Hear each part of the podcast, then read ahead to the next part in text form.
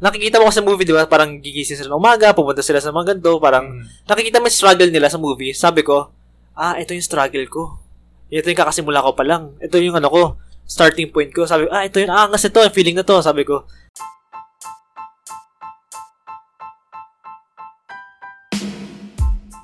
Hi, everyone, and welcome to the IFIO podcast. So guys, um, here's my first ever guest, si Remo. Si, Hi guys, good evening. So, si Good day. Remo, konting background. Nandito tayo sa room ni Remo and then dito si Jeff, si Claude, si JY. Dami natin sa room mo. ah. Oo nga eh. So, si Remo, brief background lang mo kung bakit guest kita. First guest kita dito sa podcast. Five years na ba tayo magkakilala? Six. More than bro. Kung nagkilala tayo 2014. 2014. So ano siya? Seven. Seven years? Seven Tagal years, na no? Seven Hindi. years. Oh, seven. Tapos seven. nagsimula tayo sa parties, Mm. workout, Workout. Lang kung Tapos, san-san. oo. Ngayon, more on career talk, uh, money talks, di ba? Mm. Ang ganun. And then, yung background mo, more on sa sales, and then, Mm, marketing. More, more on sales, eh. marketing. Sales yeah. marketing.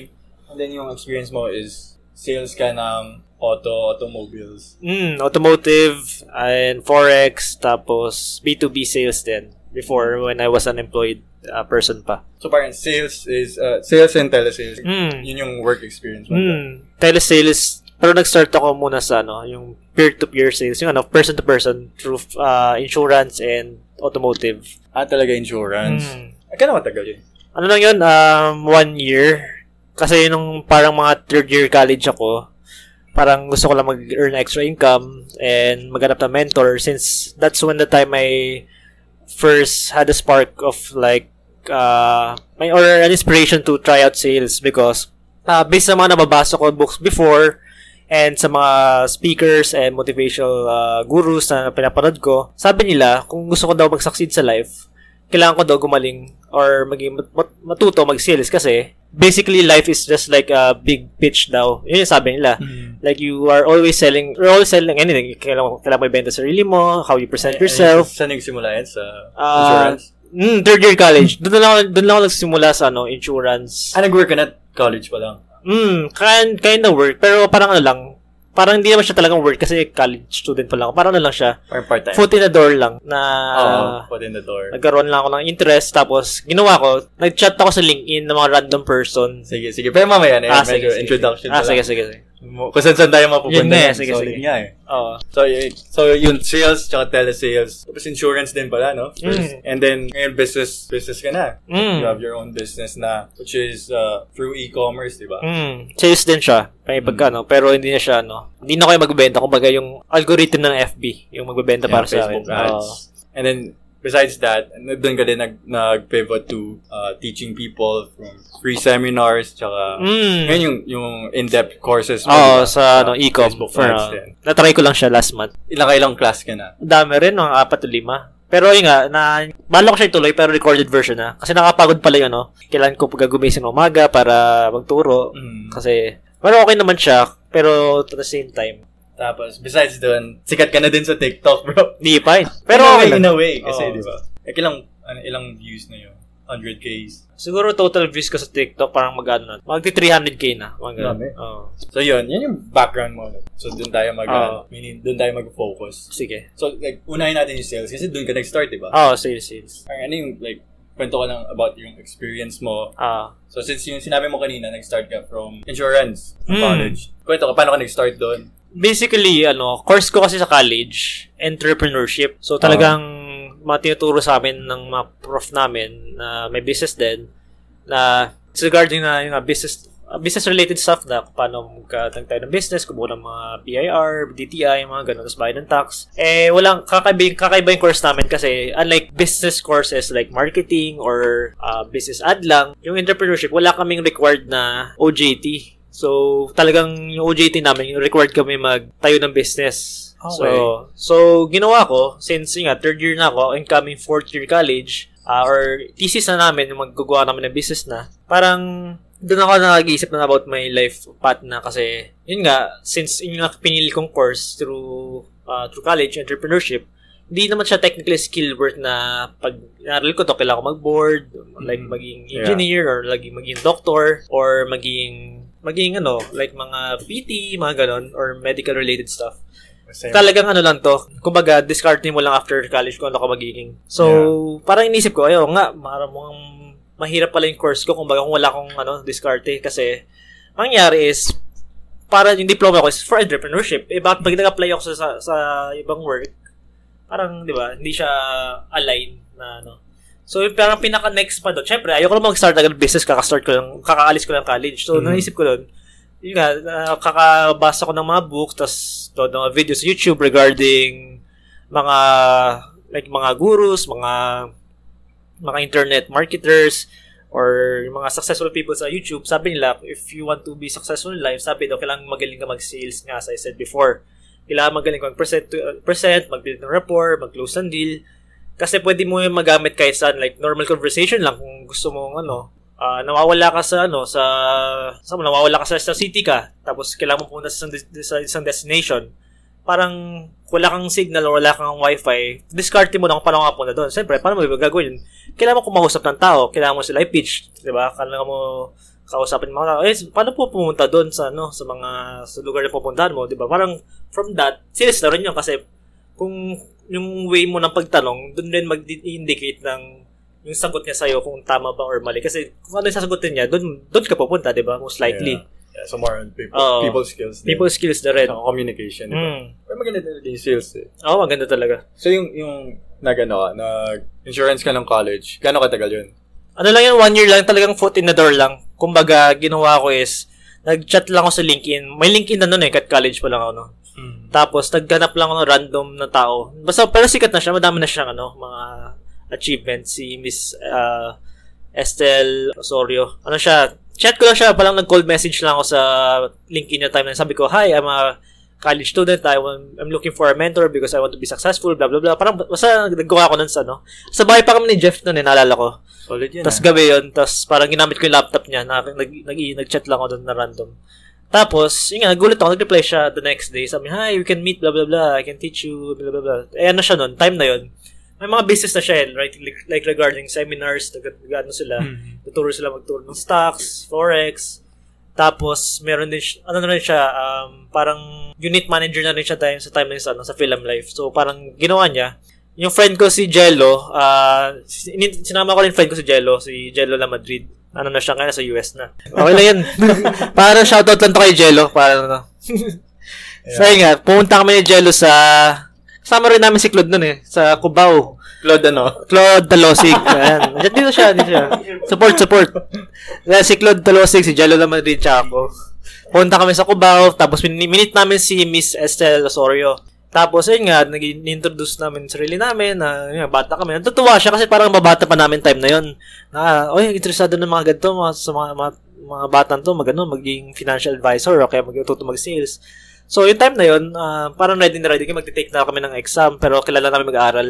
Eh, nangyari, eh, si Jello, kasama ko na siya dapat, kaso, biglang pumunta ng US, nung paano yung year na yun. Layo nun. Oo, pumunta ng US. Eh, ka, di namin alam na di na pala siya babalik. so, technically, ako na lang naiwan. Tinuloy ko na lang na maging, ano, nag-take ko na exam, tapos nakapasa naman. Pumasa ka. Oo. Then nag tumagal ka ng one year. One year lang. Kaso, di ko siya na parang seryoso kasi parang talagang foot in the door lang ako. Kumbaga, mga in-offeran ko lang doon. Mga ano ko lang, relatives ko lang talaga. Oh, pero still, for you to last one year, may mga success ka nun. Nakabenta naman ako, isa lang. Sa, Isa sa lang? relative ko lang naman talaga. Pero okay lang yun. Isa lang? Oo, isa lang. Oo. Throughout the year? Hmm. Pwede yun? Di ka naman seryoso yun eh. Kasi nag-thesis na rin kami nun. Towards college. Yeah. Kaya yun. Pero pa. yun nga, mabuti doon kay Miss Estelle, kahit yun nga, ah, isa lang benta namin. Yung isa lang benta ko, parang uh, sab- nag-thankful, nag thankful pa rin ako kasi nga, tinanggap niya ako since student ako na parang baguhan lang, parang dami pa rin ako natuto, kumbaga, sa kanya ako natutunan yung parang sales flow, kumbaga, kasi yung, pinapractice niya ako maging mag-pitch, meron na siya parang flow eh, kumbaga galing sa ano, uh, yun nga, how to build rapport, asking the right questions, tapos uh, had any objections, tapos from there, uh, mag- nagamit ko siya throughout my uh, naging career ko sa sales na iba. Solid. Solid. Yan. So, so one year, kailan, ilang, anong month ka, anong day ka na nakapag-close? Actually, wala nga ako ano eh, wala ako talagang ginawa. Talagang ano, nag-present lang ako sa ano sa pinsan ko, si Kuya CJ tsaka si Ate Tony. Tapos, bibili na sila dapat ng, sa akin ng insurance.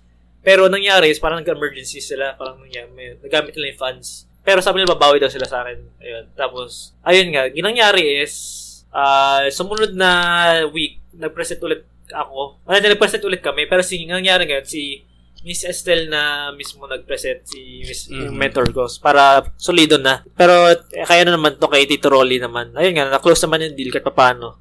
Kaya, Kailan yun? Anong month yun? Hindi ko na maalala, tagal na nun eh, parang Fir- 2014. Hindi, I mean, twen- first Oo. month mo, second month. Ay, hindi naman. Siguro mga third month. Kasi first month, second month, ano lang yun eh. Kumbaga, first month, training lang. Parang ba, tuturuan pa lang ni Mrs. Estelle, tapos may mga, ano, pupunta lang office, parang gano'n. Second Third month, parang, ano lang, prospecting. Mga gano'n. Pero siguro second to third month, gano'n na. Gano'n, sa, git- sa gitna nun. Solid. Solid wala, no? nga. Tagal. Third month. Ano yung mga Third parang pinaka failures mo kung kung isipin mo doon? Hindi, yun nga natutunan ko kasi nangyari is, meron pa ako isang dapat na present na sure close na dapat. Si Tito ko rin, si Tito James, tapos si Tito Rose Ann. Kaso nangyari is, doon ko, doon ko natutunan na you can never have too much uh, follow-ups. Yun yung natutunan ko. Kasi ang ginawa ko is, di ba nag-set na ako ng date kay Tito James, nag-usapan na kami na presentan ko siya, pumunta ko siya ng 8. Sabi niya, usapan niya, sabi niya, punta ka, punta daw ako ng 8. Mm. Ayun. Sige, sabi ko, oh, sige, punta ko ng 8. Pero, parang nangyari is may one week interval kasi chat ko siya na ganito, tapos sinirabay niya ako, sabi, punta ka next week 8, parang ganun. Eh, mali ko, hindi ako nag-follow up from the day na Sinabi yun, yun. tapos sa gitna. Kasi wala pa naman, di ko naman eh, kala ko understood na yun eh. Tapos, yung mismong araw na yun, yung sina, sa, pumunta lang ako 8pm. Mm. Eh, nangyari pala, sa labas sila. Ibig sabihin pala niya, 8 a.m. Oh. Oh, yun pala. So, ayun, hindi natuloy yung presentation. Kasi ba, ano, ah, iba, 12 hours late ka pala. 12 no? hours late pala ako. Sinantay pala niya ako nung maga. So, ganun. Ganun nangyari.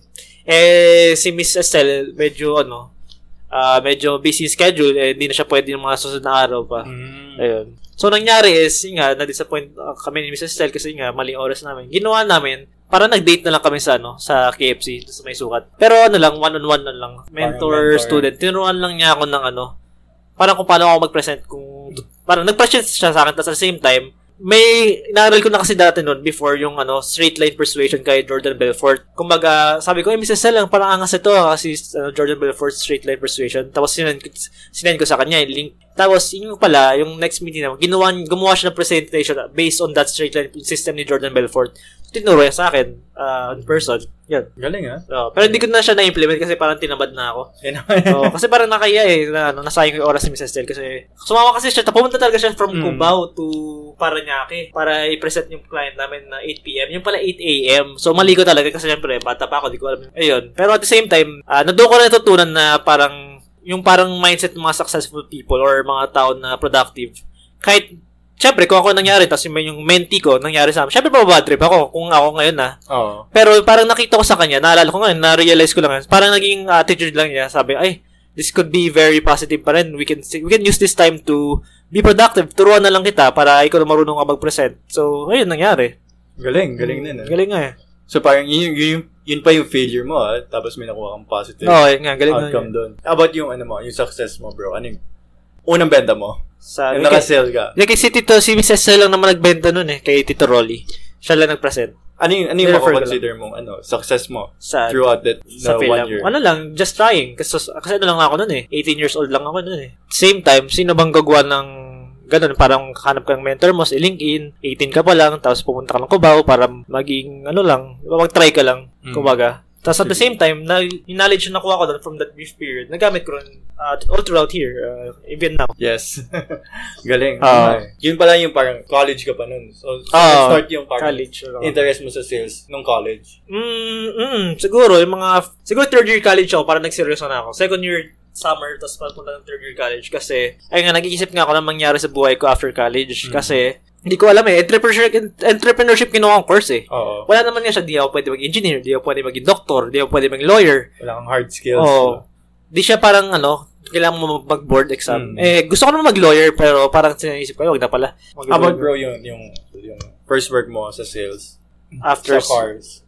yun nga, after, no, ginawa ko kasi after graduation, nagpahinga ako ng one year. Hindi ako nagtrabaho. Sabi ko, oh, one year, party-party lang ako nun. Kasama nga kita nun eh. Nakatagbiya sa akin nun. eh. Ang dami, ang dami ko nagkasama sa akin nun eh.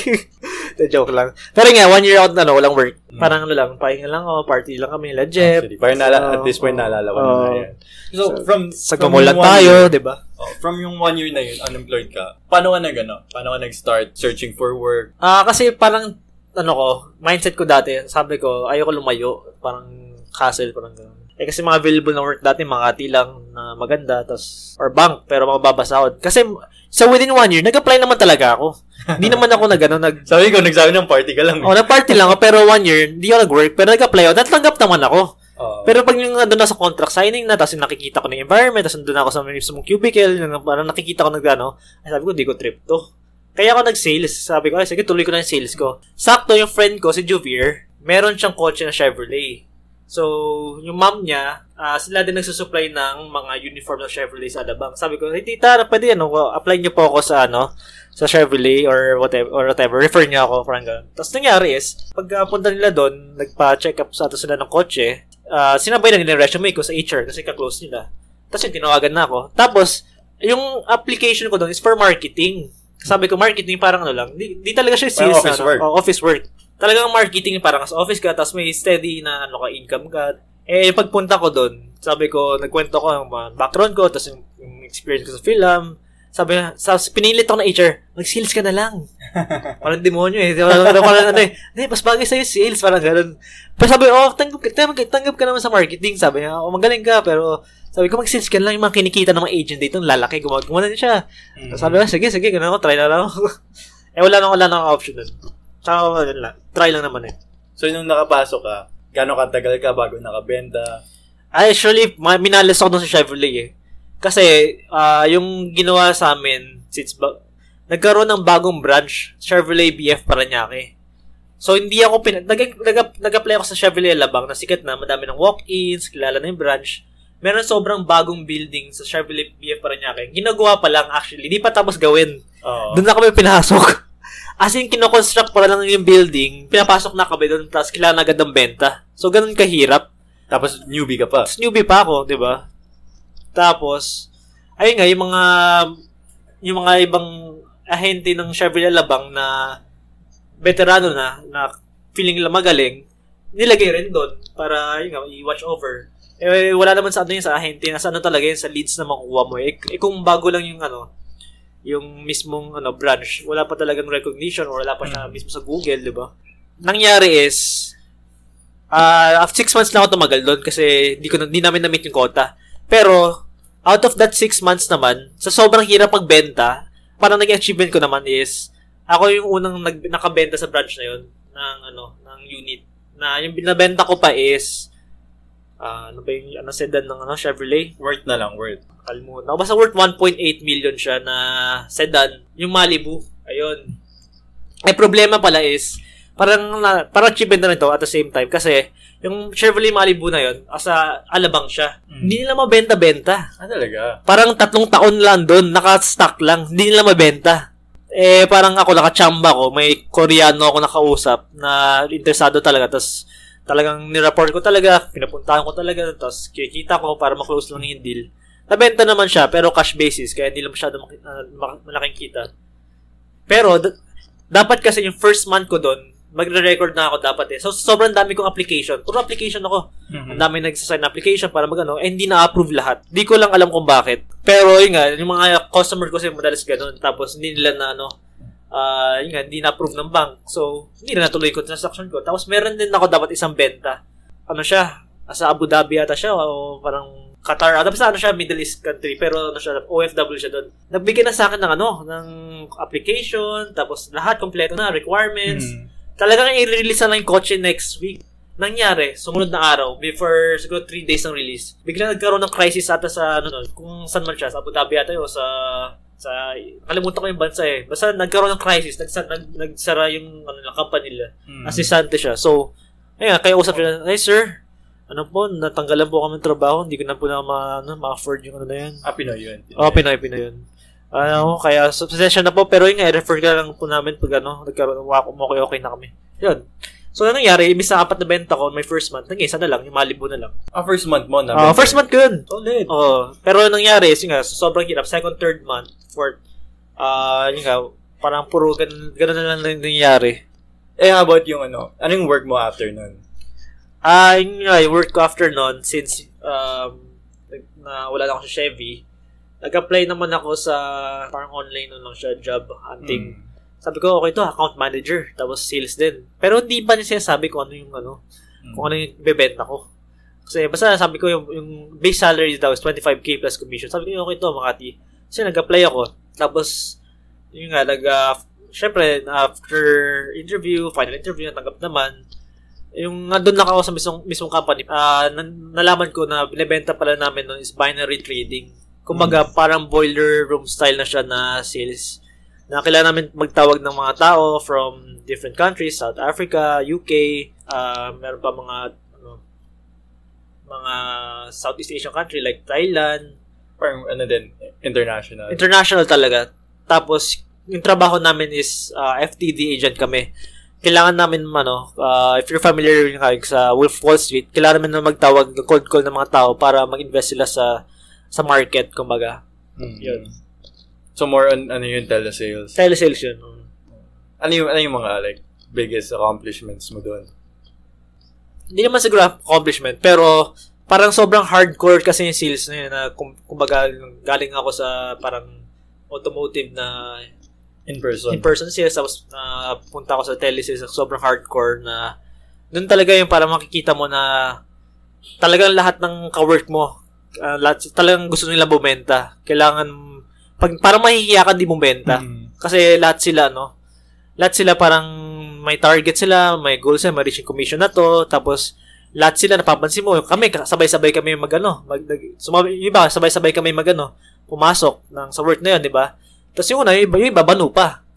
Diba, seryoso, yung iba banu pa, pero nakikita mo, day by day, kasi pitch, pitch kami ng pitch, day by day, week by week, so, mas, gumagaling kami, kasi Mm. gumagaling, gumag- gumaganda yung numbers namin. So, parang nakakatuwa lang. Tapos naka, ano rin. Pressure din at the same time, pero, ayun nga, parang, doon na rin para mabibuild yung character mo if, if for sales ka kasi, ah for me, yun parang, naging, hindi mo siya traumatic, pero parang, talagang, matutrauma ka sa, ano, sa trabaho na, ano, kasi hindi mo siya traumatic na masama, pero traumatic na, siya na, ano, parang pag wala kang benta, mahiya ka.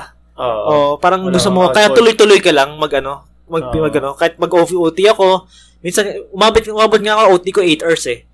Kasi, meron ng kaming quota, parang, parang 6 or 7 sales a month. Eh, kulang ko isang ano, isang benta. Eh, lima na ako for that month. Eh, last day na ng ano, ng buwan. Ginawa ko, nag-OT ako. Nangyari is, di ko wala talaga ako mabenta as in ano kasi last rush na lahat ng mga pipeline ko na, na for sabi ko medyo petix ako noon eh, kasi sabi ko may may tatlo ako sure ngayon nag-promise kasi sila eh Mm. ah, na parang pipeline kami mag ano sila nangyari na delay funds ng tatlo so kailangan ko yung susunod kong benta is cold call lang talaga siya na uh, kumbaga hindi ko pa siya wala wala pa kami conversation talagang straight talaga Oo. eh yun, through grinding naman, after yung OT ng 8 na 8 hours doon, siguro pang 6 hour ko, doon ako nakuha ng ano, doon ako nakuha yung pang huli kong benta. Tapos, ayun, na, na, nakatuwa rin ng feeling kasi syempre, dalawang shift na nanabutan ko eh. Yung night shift, tapos yung morning shift. Night shift kasi ako eh.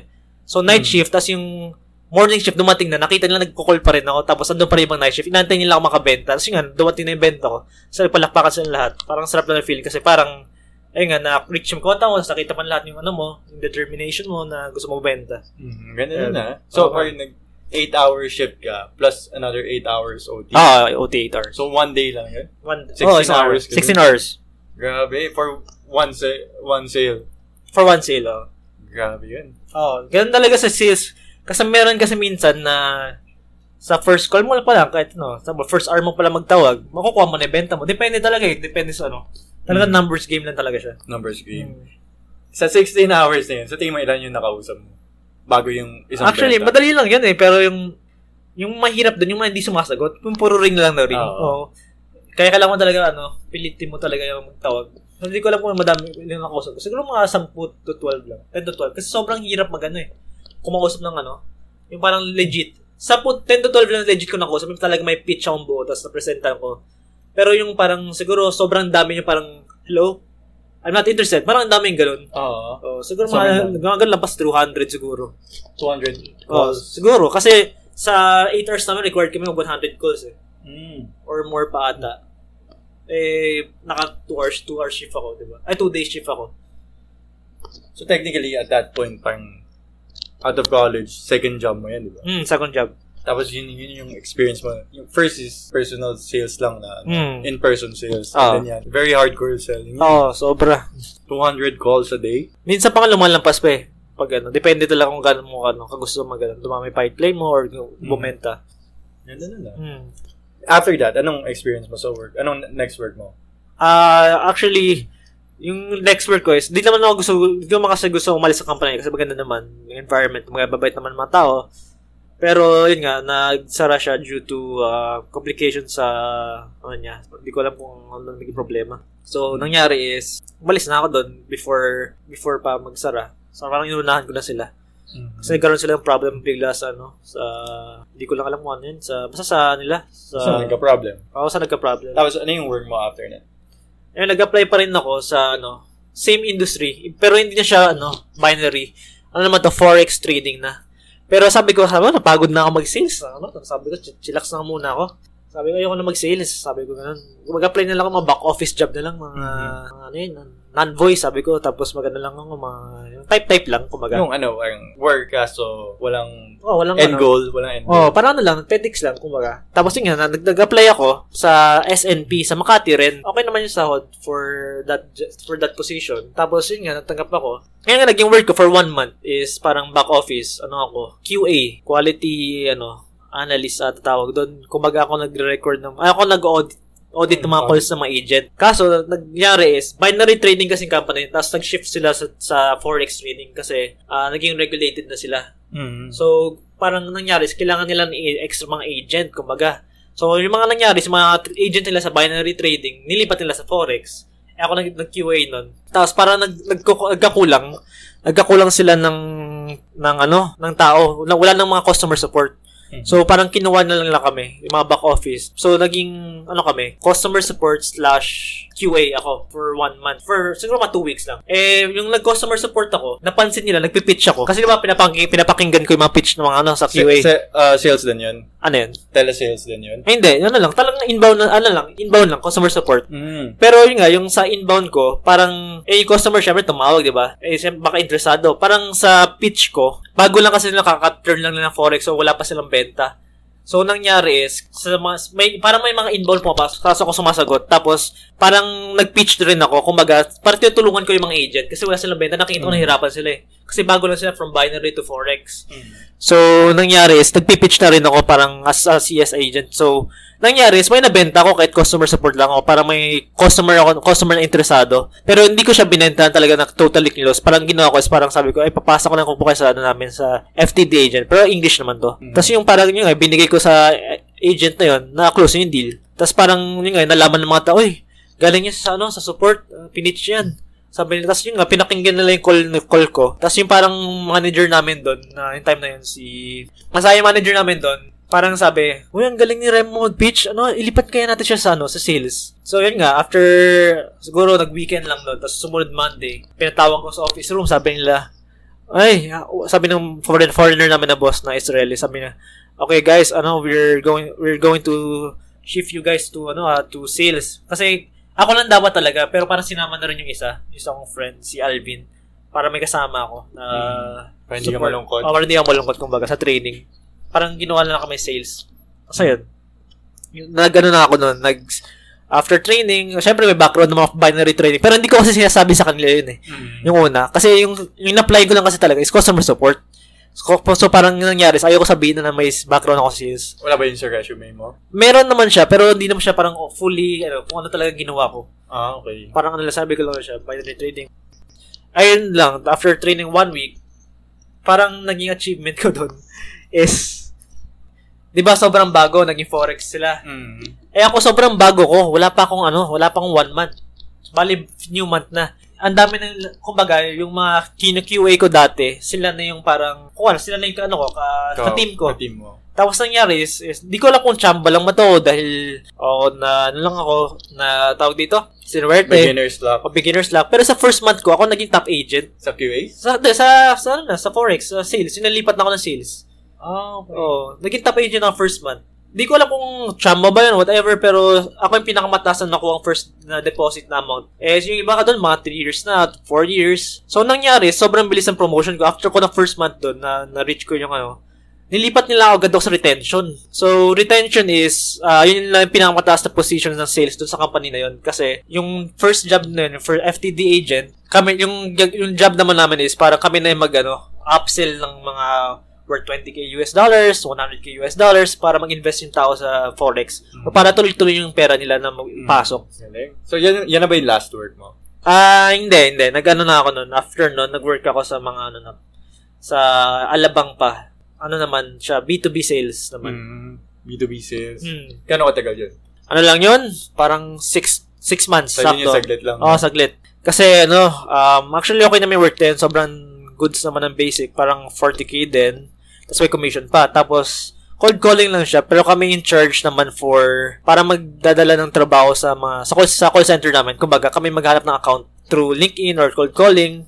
Tapos, sobrang petics lang niya actually. Kahit appointment setting lang siya. Doon na rin ako parang na, ano, na burnout kasi masaya naman sales. Kaya tagal, parang masyado matagal ko lang siya ginawa na hindi naman ako talaga yumaman. Kumbaga, yung kinita ko lang naman is parang good lang para sa akin.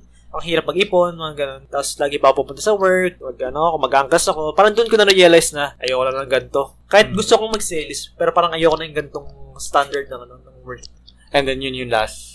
Yun yung last. Palis na ako doon eh kasi parang ano na ako ng depression state na ako na GY, GY shift ako, ma, lagi ako pagod, lagi ako puyat, tapos lagi ako Mm. may sakit ulo ko, may ulo ko. Tapos parang palis na ako, sabi ko one week na lang alis na ako. Pero nangyari is parang na, nagsara bigla yung account namin. So imbis na alis ako, bigla na lang kami tinanggal lahat. So which is a good thing kasi binayaran pa kami. So naswerte rin ako.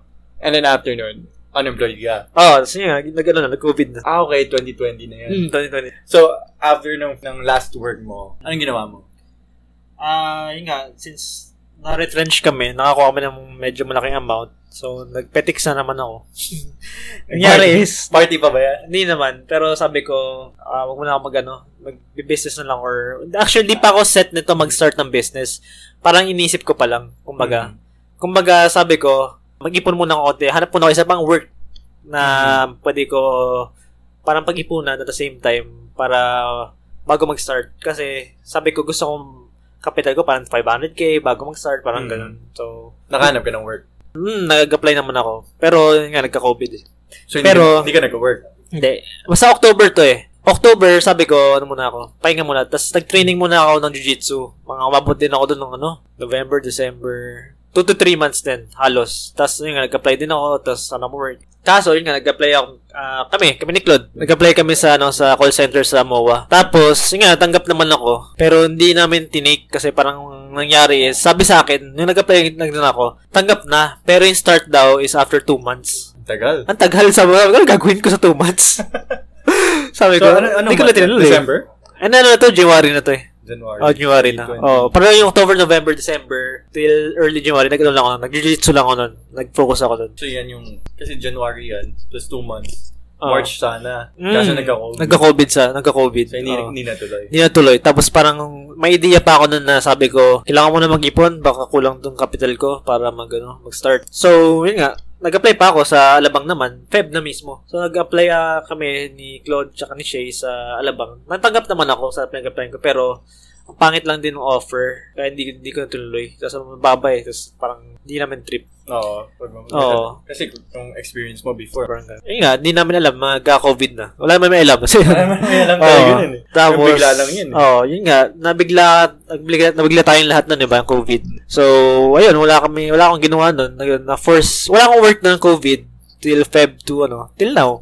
Pero iba na. May, Oo, may pero wala lang akong em- employed na work, kumbaga, ever Pero since. since October, wala kang work Hmm, 2019. wala na, inilas ko Pero talaga. may money ka kasi na binigyan ka ng company. Ah, ng company. Tapos, like, nag-training ka muna. Oh, training, para ano lang, self-discovery, tapos, Pero at, at that point, hindi ka ba, pa, during that time, those three months, kasi wala kang work eh. oh. Training ka nga, pero still wala kang, Yung nagte-training ako, masaya ako. masaya ka. Pero yung naubos na yung pera ko, yung parang pansin ko, ay, January. Sabi ko, kailangan ko na mag-apply. No?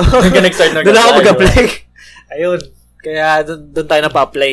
Eh, So- since, since yung ina-apply mo nun, parang wala ding nang tanggap until March, yung sana may offer. Hmm. Like, from January to March, may mga ano ka ba? May ibon ka pa nun. Meron pa naman, meron pa naman. Yung galing doon sa, ano, sa retrenchment. Doon pa naman. Mm-hmm. Ga- gaano katagal nag-last yun? Actually, hindi nga siya naggastos eh. Kasi dito lang ako sa bahay nila eh. Di ba ako ano, quarantine? Hindi naman ako lumalabas. So, may money ka nun, buong, buong taon. meron no, meron. Pero ginawa ko doon is quarantine. Medyo nagpetix-petix din ako yung ano eh. Feb, March, April. Siguro mga May ata. Hindi ko masyado ma- May, mal- may, May or start. Mag- May ako nag ano, sabi ko, sige na, hindi ko na kailangan mag-apply. Ayoko na mag-apply. Start na ako kung anong meron ako ngayon. Ayun, nag-apply. Nag ano ko, nag-enroll na lang ako sa ano, masterclass ni uh, Zach Briones ng worth 10k just to get my foot in the door at the same time to learn e-commerce. e-commerce. Uh, so doon ako nagsimula. From January to April yun? May? Mga ganun. Hindi ko na masyado ma... Alam ko, April, uh, May. uh, April. Summer. Oh, summer. Summer. Siyempre, wala kang work, wala kang anything. Ah. Tapos nagka-COVID pa. Oh. Wala bang, ano yung mga ginagawa mo nun? Wala, ano lang, workout. Pero yung workout ko parang 2 months lang tumagal eh. Tapos Mm. tumigil na. Kasi parang tinamad ako. Nagkaroon ako ng time na parang ah, wala naman nangyayari. Parang ganun. Tapos at the same time, wala akong kasabay. Kasi masaya kasi pag nag-training ako ng jiu-jitsu, may dami kang ano, mamimit. Tapos madami kang mga kasparring, madami ka madami kang kasabay, kumbaga. Mm. Pero yung nga, mag-isa ka lang nag-work sa bahay, parang lungkot.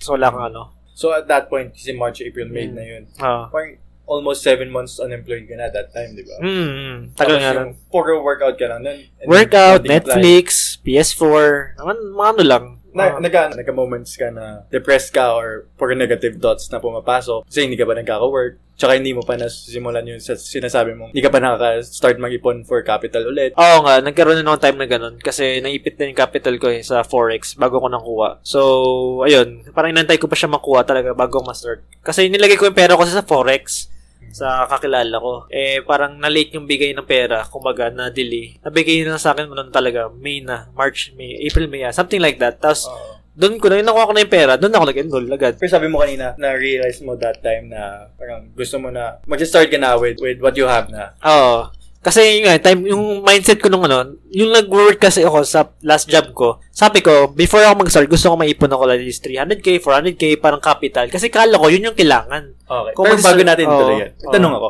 from yung certain point na negative na yung mindset mo, gaano ka negative yun?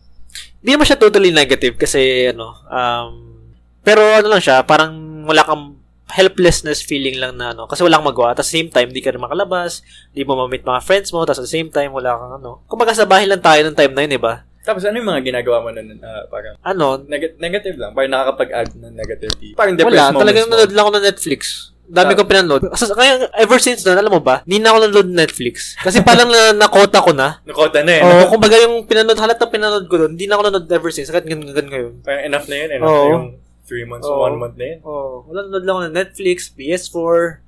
Yun lang talaga. Parang hindi naman ako negative na lang. Parang ano lang ako. Wala akong, hindi ako productive, kumbaga. Mm. Pero hindi naman ako depressed, pero hindi lang ako productive. Pero nagkakaroon, naging ano rin ako, malungkot. Pero parang ina, ni, niloloko ko lang sarili ko na ano, nanonood Netflix or whatever. Pero ginagawa ko is ganito. Yung pinapanood ko, gusto ko parang inspirational or regarding business. Like mga movies like The Entrepreneur or Mhm. like sa McDonald's, yung sa, ano, sa Netflix. Tapos, basta business related lang pinapanood ko. Or gusto ko yung pinapanood ko, yung may struggle siya, tapos yung ma-overcome niya. Kumbaga. So, so, yan yung parang first point na parang pag-pivot mo Ah, sa... pinipivot ko, nasabi ko, sa at least habang kahit unproductive, ako, oh, Medyo productive ah, naman. medyo to kahit productive. Ah, para example, sabi ko, ako magsa-start na ako ngayon para alam ko, pag yung movie na to, yung sa business na to, pinapanood na to, sabi ko, parang iniisip ko, ako next time, ako na next time magkakaroon ng movie about sa akin. Yun yung gusto yung parang naging mindset ko na parang, ay, ito yung story niya, ganito, tapos ganun. Tapos parang ginawa siya ng movie kasi naging sikat siya na entrepreneur or uh, business person. So, yun. Yun yung parang ginawa kong ano ko. Parang hypnotize ko yung sarili ko para lalo akong ma-motivate mag, ano, ah, mag-start kahit hindi pa ako ready. Parang yun na yung parang idea mo na, ah, ito na yung gusto mong goal. Kasi before, di ba? Gusto mong goal is yung sa sales. Ah, sales talaga. Tapos eh, naging enough na yung sales experience mo. Oo. Tapos ngayon, ito na yung bagong goal mo na, Mm. na na-set mo for yourself. Mm, hindi naman movie, pero parang ano lang, Success story. oh, success story lang, kumbaga. Tapos yung parang kasi, na-realize ko, ako nga na-move ako sa movie na yun sa pinanood ko eh. Based kasi sa, success story na yun eh. Pinanood ko ng entrepreneurship movie. Pero nakalimutan ko yung title eh. Ah, if ever malala ko, send ko sa'yo. Pero yun nga, sabi ko, kung ako, na-inspire na yon what more pa yung mga ibang nakapanood. Pero, paano pa example ako? Let's say, yung magkatotoo, tapos meron story, kahit hindi movie, kahit libro lang, or kahit ah, video lang sa YouTube. O, kaya ito, lang. itong Oo, kahit ito, na to. di ba? Baka meron ma-inspire na parang at the same time, mag-take action bigla, kumbaga, kasi narinig niya yun, di ba? So, parang nag-domino effect lang din, di ba? So yan, from from movies, paano ka nag-start sa e-commerce na ba yung next move mo? Ah, e-commerce na. Nagano muna ako, learning phase muna. Paano, paano, paano mo nalaman yung even the term ng e-commerce? alam ko na siya before pa lang no, ano, nag-work na ako sa ano, sa Labang, yung last job ko. Talagang naka, ah, na, talagang pinapanood ko na siya sa YouTube or whatever, yung mga success story ng e-commerce. So from from then, paano man paano ka nagkaunang ideas mo about e-commerce? Um, basically kasi, um, ever since naman kasi ng college pa ako or uh, kahit after college, kahit nag-work na ako, mahilig ako manood ng mga ano, sa YouTube ng mga motivational speaker like mga RSD, if ever familiar ka doon, or sila Grant Cardone, sila Ty Lopez, sila Alex Becker. So, parang from there, yung sa, ano nila, syempre, kung ganun pinapanood mo, yung mga i-recommend sa'yo ni YouTube, kung baga Yeah, parang related sa mga business, and mga Mhm. online uh, online marketing, mga ganun. So, parang ma, maano mo rin siya, makukuha mo rin. Makukuha mo din. Oh, kung parang ma, may mapaplant din sa brain mo, kumbaga. Kasi parang yun yung Mm. algorithm. Algo, oh. So parang kung ano yung pinapanood mo, yun yung pinapakita pa din ng, yun yung mga suggestions. na Oh, so parang yun nga, nagkaroon time, nanood ako ng ano, yung parang may, may bata, may 18 years old data siya, 19 years old, kumita daw siya ng ano, parang 500,000 USD kasi international dropshipping siya. Mhm. So, yun yung parang, parang sabi ko, uy, okay to, mo, okay to, start ko nga to. Pero akala ko malaking capital. Mhm. Pero international dropshipping, malaking capital tal- talaga kailangan. Pero yun nga, nag-local na lang ako. Mhm. So dropshipping talaga yun. Um, e-commerce, Okay. dropshipping. Similar lang yun. Similar lang, pareho lang. From then, yung sa mga napapanood mo sa YouTube, paano ka nag-pivot naman to ay, learning talaga yung yung e-commerce, dropshipping, and what you need to do. Paano, ano yung mga... ayun nga, since nga nagbayad daw ng course na worth 10k pesos kay uh, Zach Briones, talaga napilitan talaga kasi binayaran ko eh. So, parang learning phase na rin. Pero ginawa ko is, habang nag- nag-aaral ako nun, nag-aaral din ako sa YouTube ng iba-ibang ano, uh, iba-ibang videos din about uh, e-com or products product selling sa Shopify. So, para ma, ma- ano, ma-complement yung naaral ko na. So, yun nga, first month ko, to, to be honest, hindi naman talaga kumita kasi mali yung ginawa ko talagang learning, ay, doing the no, action talaga or taking action, dun mo talaga malalaman ano yung what works. Yung, yung time na nag-learn ka, yung learning phase, nanonood ka ng course, tapos yung ginagawa mo na, yung first time mong ginagawa, yung first month. Ah. Passionate ka na ba niyan? Or yung mindset mo is, ito lang yung shot ko ngayon to do this? O yung mindset mo ba na, mindset mo ba niyan is, ano, ang gagawin ko lang to, chill lang ako, pero gagawin ko to. Ah, to be honest, parang yung time na yun, pag inaalala ko ngayon, siguro parang ano ako nun, sobrang motivated ako nun time na yun kasi new thing siya at the same time, yun nga, kakanood ko nga yung nga, entrepreneurship movie sa Netflix, parang na-hypnotize na talaga ako na ano, nakikita mo kasi sa movie, di ba, parang gigising sila ng umaga, pupunta sila sa mga ganito, parang Mm. nakikita mo yung struggle nila sa movie, sabi ko, ah, ito yung struggle ko. Ito yung kakasimula ko pa lang. Ito yung ano ko, starting point ko. Sabi ko, ah, ito yung aangas ito, feeling na to. Sabi ko, parang may ka parang feeling ko may camera diyan sa ano ko sa gilid ko or parang Ah. may nanonood sa akin sabi ko ah angas ito ah. sabi ko sabi ko sige tuloy-tuloy ko lang to pero kahit mali ginagawa basta tuloy-tuloy ko lang Parang nakikita, parang pinapanood mo yung sarili Oo, mo. sabi ko parang pinapanood ko oh, yung struggle from nakikita ko another perspective, Oo. ba? Parang outside perspective. Galing, no? oh galing nga. So, yung, yung nag-start ka, di ba sabi mo, yung unang month mo, failure, syempre, trial, oh trial phase. hindi mo siya failure break even naman ako ito paano Ano yung mga first senses mo ng achievement? Ah yung kumita na ako ng ano ng siguro 30k in one week na ano nagulat lang ako kasi 30k agad? Oh, one week. Nakakanap ako ng ano, ng winning product, yung egg cushion. Tapos, yung nga nangyari is, na-realize ko, kaya pala ako hindi nag-succeed kasi, sa una, yung costing ko, hindi ko na-monitor. Mhm. Ayun nga, yung sa, nag-fulfillment kasi yun, ano, wala akong stock sa bahay, mayroon akong fulfillment pa- partner na siya nagpapa, nagsasend para sa akin. Tapos, nire-remit na lang sa akin. Tapos, yung mga binibili ko na item sa kanya din. So, parang may patong pa siya. Mhm. So, nalaman ko na pwede ko pala bilhin yung gamit sa Divisoria mismo kung dumiretso ko doon. Or hanapin ko lang supplier. So, makakamura pa ako. So, at the same time, nalam, nalaman ko rin na makamura din pala kung, kung mag-VIP account pala ako sa Ninja Van or GNT. Since taga Manila naman ako, kasi mala, kung taga Manila ka, pwede pwede ka magbalan. Lapit daming branch dito ng mga ano eh, Ninja Van or GNT. Di ko kasi alam yun noong una eh. Alam ko kasi parang dropshipping, di ba? Wala kang stock dito, whatever. Eh, yung pala, hindi pala, ano siya, for local e-commerce, for Philippine, di, kas, di, di suggestible mag-dropshipping ka kung taga Manila ka naman. I mean, okay lang siya, pero mas malakas profit mo kung andito ka naman sa, ano mo, sa, kung ikaw na mag-handle ng lahat. So, inisip ko, ay, oo nga, break even ako nun. ah. Eh, mali pa ginagawa ko, mali, mali pa ginagawa ko nun. So, sabi ko, ay, mali, mali pa ginagawa ko, tapos break even ako. Paano ba pag ginawa ko to, alam, alam ko na yung parang ano, or hindi naman na alam totally, pero may idea na ako. So, most likely, profitable ako, if ever, di ba? Siguro sabi mo, first month, medyo break-even ka. Ah. Kailan mo na-realize yung yan, yung sinasabi mong yan? Anong month na or ano? second month mismo. Second month. Oo. Nalaman ko na. Tapos from, ano, ano nangyari? Kasi nag na ako, nag-analyze na ako ng profit ko, eh, di ako kumita sa buwan ah. Sabi ko, sayang effort ah. Pero hindi naman sayang effort kasi may learnings naman din. Tapos, nag-pivot na rin ako. Tapos parang ginamit ako lang din ng common sense. Ay, sige, ako na mag-ano, fulfillment sa sarili ko. Tapos naghanap na ng product, sa Divisoria, ako na mismo pupunta. Tapos ako na mismo mag-ship. So second uh, second month yan, di ba? Mm. Ano yung, ano mga, paano mo nalaman yan? Parang may mga, nagtitake ka ba ng notes ng first month or um, nag-note ako sa notepad ko kung ano yung mga gumagana at the same time mga notes na ano regarding business na parang ano lang, tidbits lang. Tapos at the same time, ah meron, kasi nag-ano lang ako din ba kay Zach. Ah Siyempre, may mga batchmate ako doon. Hindi rin sila natutuloy kasi hindi rin natin sila kumita. Pero iba ata kumita, pero hindi ko lang kung tuloy-tuloy pa sila ngayon. Tapos parang, nakita ko lang din yung parang ginagawa nila na ano, parang mali. Tapos Mm. parang iniba ko na lang din. parang may idea ka Oh, na? may idea Kasi na. at that point, natuto ka na eh. Oh, natuto may, na ako. May own learnings ka na. Hmm. Pero yung ano, nag-study ka ng course, ano yung point na sinabi mo? Kasi meron tayong point, di ba, na nag-study tayo. Hmm. Tapos gusto natin, before we start, parang alam na natin lahat. Hmm. May ganung point ka ba na kailangan alam mo lahat? Hmm, yung nag-work pa ako kasi 'di ba sabi ko Ano, yung nag-study ka ng course? Ah, hindi. Ako, in-implement ko na agad kasi ano na ako eh. Nagbayad na ako ng 10k eh. Ba't ko pa matagalin, di ba? Sabi ko, start na agad. Ano, kasi, ayun nga, as time and mistakes happen or experience, natutunan ko what works. So, kumbaga, binayaran ko lang yung knowledge na yun. Parang sabi mo, bahala na. Magsa-start ka, bahala na. Oo. Or matututo. Alam mo matututo. Oo, tututo ako. Or, yun nga, worst case scenario, break even lang. Parang yun yung parang I'll figure it out moment. Oo. I'll figure it out na. Hindi ko pa alam ngayon, pero simula ako, malalaman ko yan. Hmm, ganun. Ano yung mga first failures mo? Or until now, yung mga failures mo until now?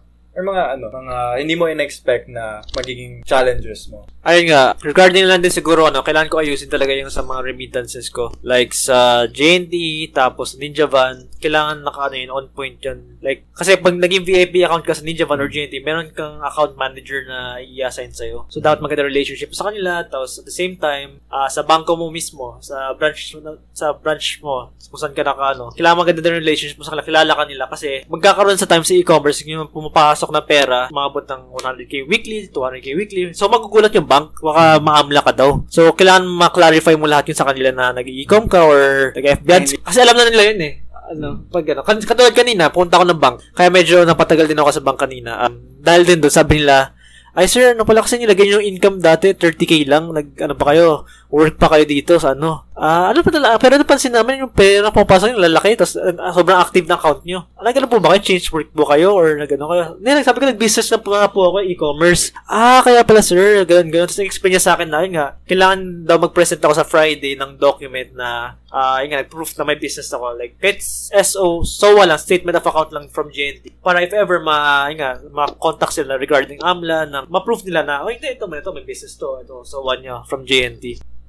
So ngayon, bro, looking back, what changed in your perspective about money? How to make money? Kasi started from employee, di ba? Hmm. Now, you make your own money.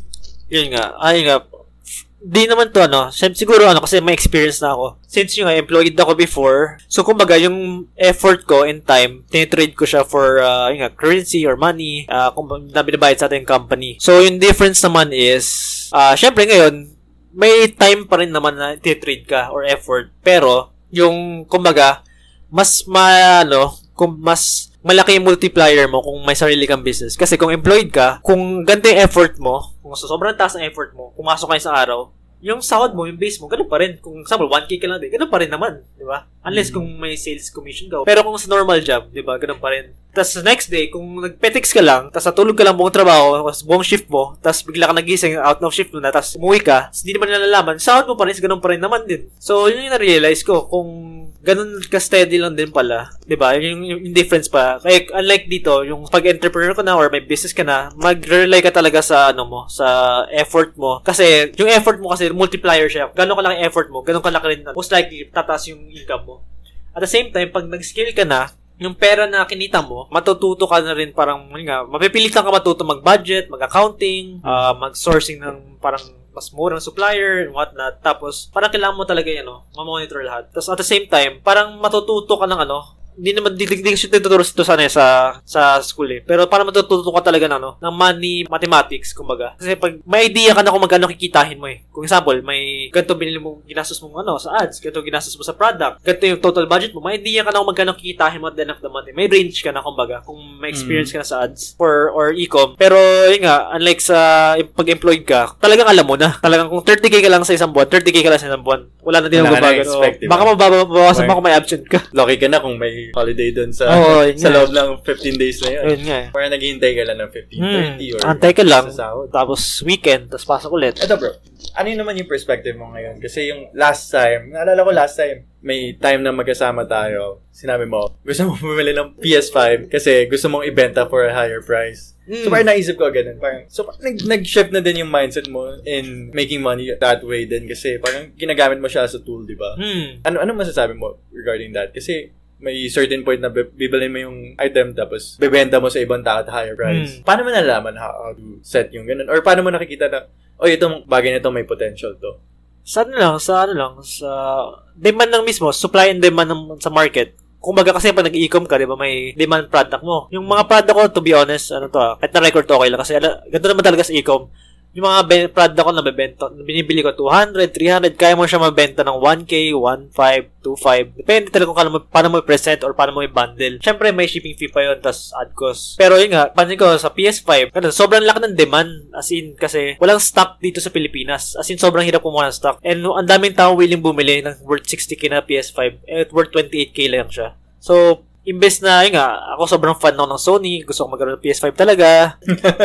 sobra, sobrang sobra. Pero para naisip ko, di ba, pwede ko naman siya bilhin once it's normalized Okay. na. Kung madami na supply, 28k, di ba? If ever nga magka PS5, bibenta ko na lang siya. Kasi yung value na makukuha doon na, example, 28k, kahit mabenta ko lang yung 50k, 45k, o di ba may extra 20k ako. Yung 20k na yun, dami ko pwede gawin yun. Yung 20k na yun, pwede ko pa siya invest sa stocks, or pwede ko siya invest sa ads, pwede ko pa siya invest sa product, di ba? Ang ganda, di ba? Oo. Ngayon bro, since profit na yung usapan, Ah. ano yung, ano yung advice mo sa mga tao na want to start their passion? Hindi, naman exactly kailangan business. Kasi, in a way, passion mo yan eh. Kaya ka Ah. nag-start. Ah. So, parang connecting siya sa mga tao na gusto din mag-start ng kung ano man yung passion projects nila. Hmm. Paano, ano yung advice mo sa kanila? Siguro ano lang, take the first step lang talaga or get your uh, foot in the door lang. Kasi, meron kasi parang term na ano eh. Basta regarding momentum, basta masimulan mo yan, tapos tuloy-tuloy ka, parang magbi-build up siya. Parang snowball effect ka ata yung tawag doon. Baga, pag may momentum ka na, tapos patuloy-tuloy ka, mas mahirapan ka tumigil. So, parang sa first few ano days, so first few tries, first few weeks, talaga yung mahirap. Parang pag nag-workout ka, yun usually masakit na face eh. Yung parang di pa sanay katawan mo, nag-grow pa yung muscle mo, nasasanay pa lang siya sa sakit. Pero just like sa ano rin, sa new, sa mga tao na nagtatry ng uh, take ng risk, pwede sila, yun nga, pwede nga sila nagtuloy-tuloy lang sila or tuloy na walang struggle. Pero most of the time, magkaka-struggle talaga sa umpisa. Siyempre, may mga risks involved. Pero, uh, from that risk, parang doon mo talaga magkakaroon ka ng mga epiphanies kung what works, kung it's really for you, if it's really want to do this. Kasi, katulad ako, nag-ano ako, nag, nag-ano ako eh, karoon ako ng masterclass. Mm-hmm. Nang nakaraan last month ata, o December to January, sabi ko. Dati sabi ko, gusto ko talaga maging turo ng tao, kaya maging speaker ako, whatnot.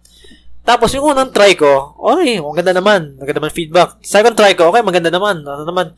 Pero yung pagdating ko sa third try, fourth try, fifth try mga batch ko, sabi, eh, nakakatamad Wala na pala. wala parang paulit-ulit na ginagawa ko. Sabi, pero okay naman siya, pero parang hindi na siya, ano, parang naging robotic na ako. Parang bumalik na, ay, ito yung feeling na nag-work ako dati, na gano'n ko, nag-work ako dati, parang robotic feeling na kikising ko, tapos gano'n ko. Pero okay naman yun kasi, yun nga, binayaran naman ako, kaya okay, okay naman siya.